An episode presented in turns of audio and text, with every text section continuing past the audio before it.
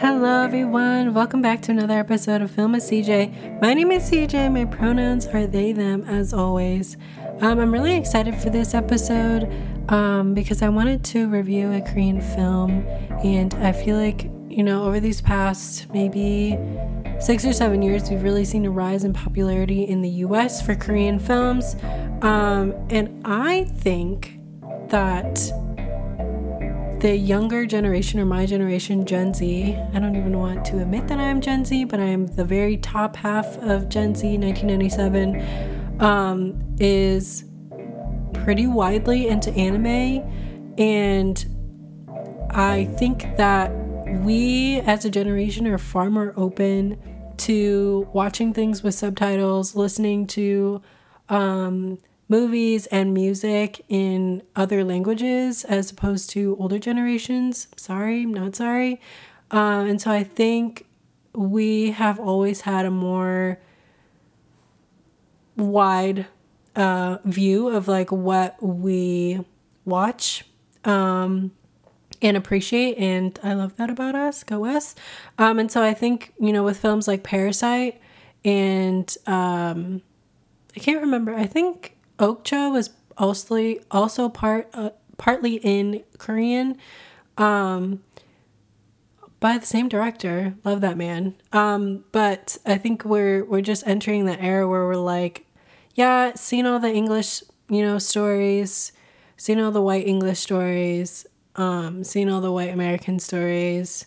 Um, let's look at something else. Let's appreciate something else. Let's be a part of something else. And I love that for us. Um, this movie, The Handmaiden, came out in 2016. So let's get into it. I took notes on this film again, and I'm going to try to take notes on some of the more deeper movies that I watch and review, um, just because I feel like it helps me organize my thoughts. Because lately I've been coming on here and just like shooting shit, which is fine because it's my podcast, but also I just feel like I need to have a little bit more direction uh, when I'm when I'm doing these episodes. So, The Handmaiden came out in 2016, Korean drama, but it is a lesbian Korean thriller slash drama. Um, it's told from various perspectives and it follows a girl who was born a Korean thief, like very poor, um, who partners with a count, um, like a Count Dracula. Like, I don't even know what a f- fucking count is. What the fuck is that? Why do we have that term?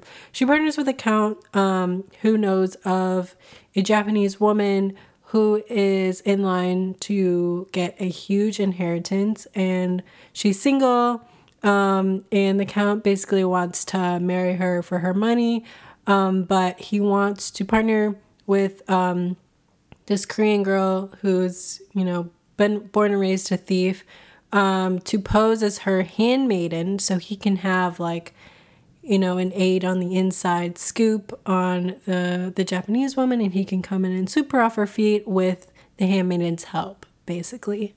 If you have listened to my previous episode on Portrait of a Lady on Fire, you know that I was not a particular fan of that movie just because I felt like it was a very surface level and very white um, exploration of what lesbianism is. And while I understand it was, you know, back in the day, like super, super back in the day, um, I don't feel like that movie did anything particularly well in terms of the story. I think cinema, cinema the cinematography and um, the way the film was shot was beautiful, but in terms of story and like uh, overall deepness. Um, I didn't it didn't do too much for me except for the end.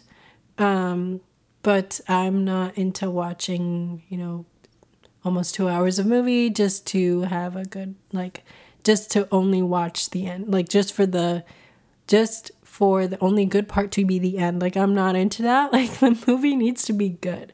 Um, in this movie, I feel like the exploration of lesbianism was um, kind of a lot more deep. I mean, the story is, you know, not as mundane as Portrait of a Lady on Fire. Um, and I felt like there was, you know, a little bit more focus put on the the service part. There's a lot of like tenderness, um, getting to know each other's backstory and like how they re- how they relate to that. A lot of it has to do with um, Japanese and you know Korean societal norms and um, how women are viewed and perceived in society, um, and how a lot of women that come from traditional Asian backgrounds have tr- like trauma that they can relate to each other on, like trauma bonding almost, which is like not a good thing, but it's also like a lot of a lot of what Asian women face and have in common, unfortunately. Um, and the genuine concern aspect because they know that um, no man, no, yeah, no man will be able to relate to them on a level that they can relate with other women. This film is an erotica, though, like an erotic thriller slash drama. Um, it does take kind of a dark and very sexual turn at about the halfway point of the movie. So, just forewarning, it's not for like particularly casual viewing, it's not for the faint of heart. Um, if you've ever seen Blue is the Warmest Color, it's not anywhere near that explicit. Because um, Blue is the Warmest Color was like low key, very, or high key, very unnecessarily uh, sexual for very long periods of the movie. Um, it's not on that level, uh, but just wanted to give a little warning to anybody who might watch this movie. It's like, don't watch it with your parents type deal. One thing that I thought was really interesting about this movie, though, is that it does kind of hint at the decades and decades, and honestly, like centuries not centuries, but over a century of conflict and kind of bad blood uh, that exists and racism, honestly, racism and classism that exists between the Japanese people and the Korean people.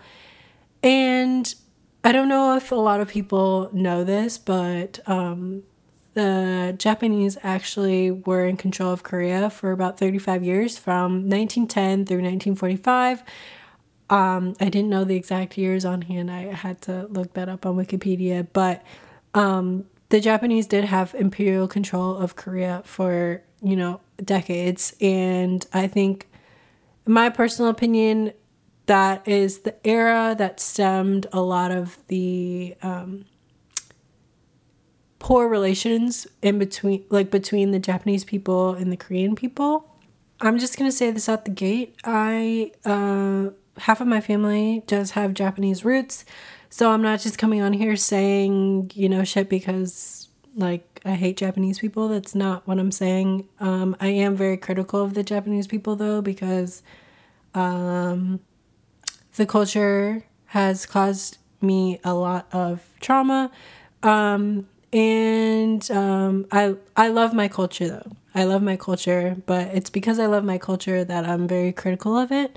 Um, so out the gate, I'm just gonna say Japanese people have a long history of being very racist. Um, I know Koreans are racist too. Um, honestly, everywhere there's not a place in the world that's not anti-black. However, um, Japanese people are they I mean they have they have a long long history of being racist to many many ethnic groups. Um, including, you know, Koreans. Um, and a lot of it has to do with that imperial period that I was talking about where they occupied Korea. Um, and they forced hundreds of thousands of soldiers to fight in the Japanese army, Korean soldiers to fight in the Japanese army during World War II. And they also forced many, many, many children, ages 12 to 17 predominantly, um, to be comfort women, in quotes, quote unquote, comfort women. Women in quotes, because how is a 12 year old considered a woman? Uh, to to serve the Japanese soldiers basically as sex slaves. Um, and the Japanese country slash government never acknowledged it. Um, they never apologized until 2015. Publicly, they made a um, kind of a declaration to formally apologize to the Korean nation and to these women um, for basically what they experienced for the whole for the whole thing um, basically and pledged to give i think it was like 8.5 million dollars um, to any of the surviving women um, not 8.5 dollars not 8.5 million dollars each but in all um, so, you know, whether or not that's genuine, that's was just what happened. Um, and uh, that is part of the reason why there's a history of, you know, Japanese people and Korean people not liking each other. Um, and I feel like there's definitely a notion that Korean people believe that the Japanese people aren't remorseful for what happened, which, I mean, that's not an unreasonable thing to believe. Um, and a lot of Japanese Japanese people are just like, you know, let it go. We don't need to keep apologizing for things that happened decades and decades ago, which, you know, also as a black person, we know that just because something happened um, a long time ago doesn't mean you still don't feel the effects today. Um, so I think this movie touched on it a little bit. There's a lot of um, feeling from the Japanese characters in this movie that Korean people are below them, um, that they're darker skinned, that they're not as pretty, that they don't have good bone structure, that they're not smart. It's a lot. And I think I think one of the most interesting slash sad things about imperialism is when you when you indoctrinate a people for so long and you force a certain set of ideals on them and reward those that fit into those ideals um, for generations after generations you de- you will and this is by design, you will um, essentially birth a uh, you know a generation of people or some people who end up wanting to be that um, that that quote unquote higher ethnic group. Like for example, this movie there is a a Korean born person who in the end reveals that he, you know, wants to be a Japanese man. He wants to be accepted by the Japanese people. He wants to live in Japan. He, you know, um, you know, bends over backwards to try and speak Japanese perfectly, that type of thing. Um, and we see that a lot, actually, uh, I believe, in America with black people trying to elevate. Not, I don't need, elevate is not the right word, but change themselves to be accepted in white spaces um, to the extreme. And they believe that being accepted by white people is like the like the epitome of value um, in in the society, which you know I'm not like personally I don't think it is, but there are you know societal constructs in place that would suggest otherwise. Um, and it's fucking sad. That's really fucking sad. I do want to say though, this movie has a happy ending. And I feel like if you've ever watched any other sapphic films or woman loving women films, they either are directed like they're they're they're still from um like a male perspective or they have just like a terrible, terrible fucking ending. Um, that is sad as fuck. So I just want to say, if you're gonna watch this movie, it does. It has a good ending. It's a happy ending, um, which is unfucking heard of. All right, review time, y'all. We got uh almost two and a half hour runtime, which I did not realize. Uh, so it's on the longer side. We've got 8.1 out of 10 on IMDb. 96% on Rotten Tomatoes, 84% on Metacritic, and 4.7 out of 5 stars on Google reviews. Someone said, I loved this film. I found myself wishing I could speak Japanese so that I could understand everything spoken without having to read through the subtitles because it was truly a, vis- a visual feast.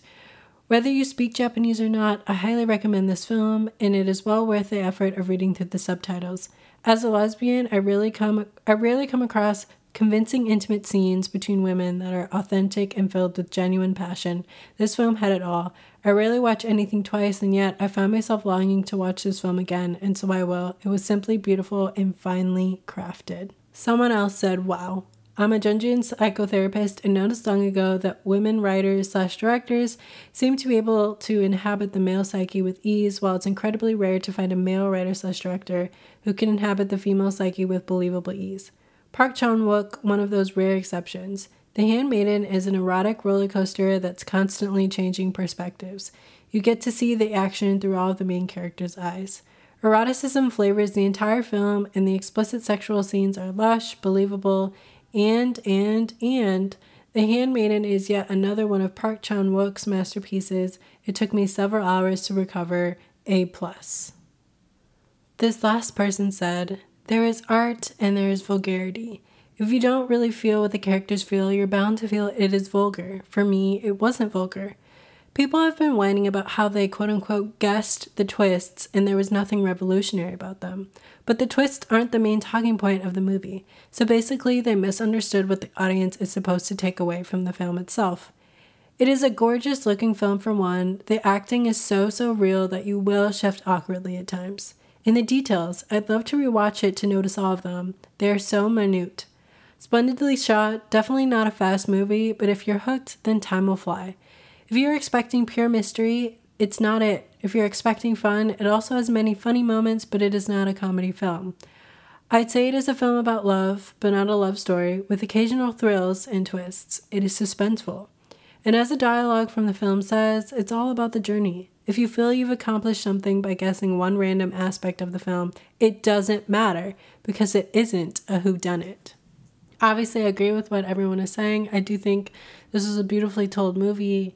Um, and I know that, you know, like there are plot twists in this movie. It's probably not the, you know, biggest plot twists that we've ever seen in cinematic history, but I think it just speaks to, you know, um, the strength of their love in the movie and what they're willing to do for the people that they love and cherish. And I think that's really fucking nice. And do you know how fucking rare it is to see an LGBTQ movie in Asia. In Asia.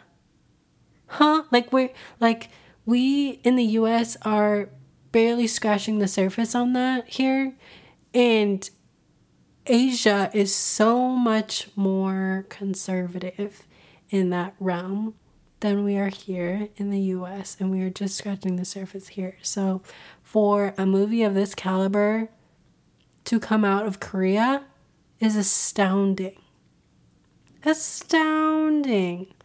And I feel like we might not get a movie like this with as well told of a story um, that's not pornographic and offensive um, for a long time. So I cherish and cherish this movie. I'm so glad I watched it. I've never heard of it anywhere until literally the other day. Like, I'm pretty sure I saw something on Twitter that was talking about this movie, and I'd never heard anyone discuss it before, and it just so happened to find it on Amazon Prime Video um, to watch for free. Like, I didn't rent it for anything, it's just included with the um, Prime subscription.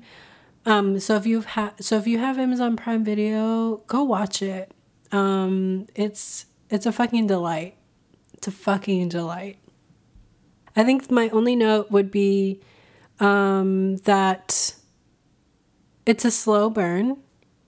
It's a slow it's a slow burn, but I liked that. I liked that, but I could you know, at times like I I watched this in two sittings um, because the beginning is kind of slow, but they have to set it up. So I appreciate that. Um, but it, it it's not like the most um, eventful movie um, in the in the beginning at least in the second half, it, it definitely picks up, but in the beginning, they gotta set that shit up. You know what I mean? So I give it a nine out of ten. It's absolutely amazing movie, especially for the sapphics. Watch it, watch it. Okay, um, I am going to review an A24 movie for the next episode. Um, I've tweeted about it, so if you follow me on Twitter, you'll know what movie I'm going to review for next Thursday. I'm excited because I'm obsessed with A24. I already know if I watch this and it's bad, I'm gonna be so fucking depressed. I'm gonna be so fucking depressed. But it's with two actors that I've seen in other movies who have historically been really good. And I'm hoping that A24 does not lead me astray. Um, so I'll see all my film heads next Thursday.